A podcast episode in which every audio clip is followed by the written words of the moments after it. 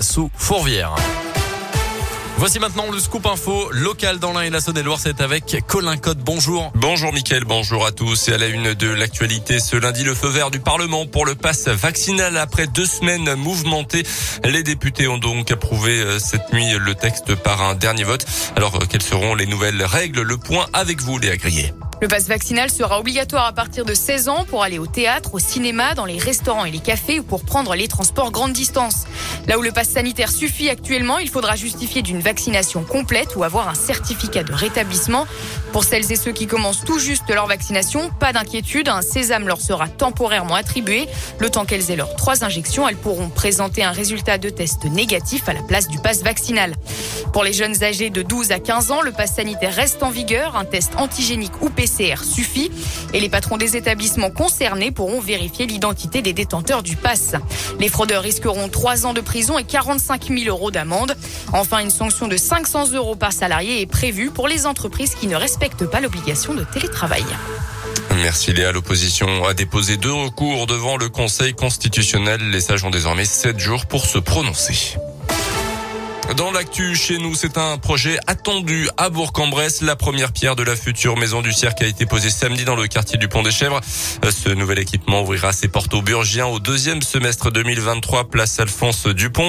Un bâtiment d'une surface d'environ 1000 mètres carrés sera érigé dans les prochains mois. Il sera occupé par l'école des techniques et des arts du cirque de Bourg-en-Bresse et des Pays de l'Ain. De quoi accueillir dans un même lieu les 260 licenciés. Un changement bienvenu pour Christian Curti, le directeur de l'ETAC.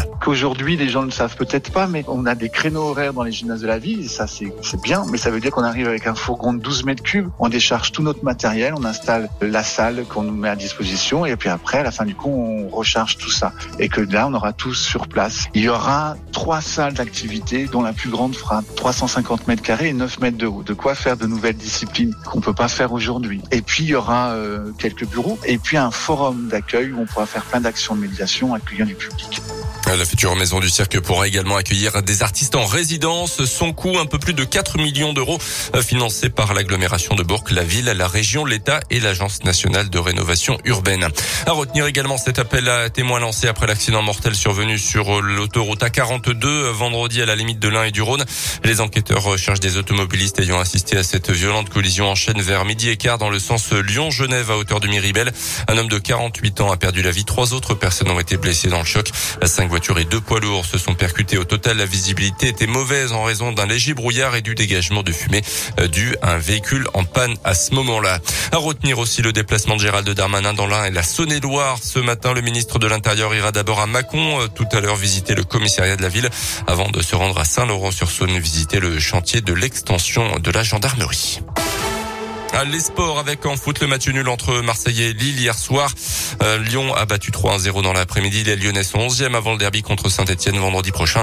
Les Verts qui ont d'ailleurs encore perdu samedi soir en championnat contre Lens. Ils restent bon dernier de Ligue 1.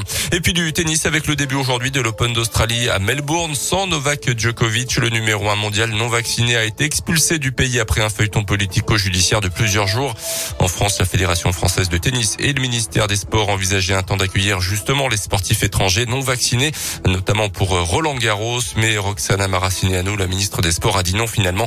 Les sportifs seront soumis comme tout le monde au pass vaccinal. Merci beaucoup Colin Cotte. 7h34.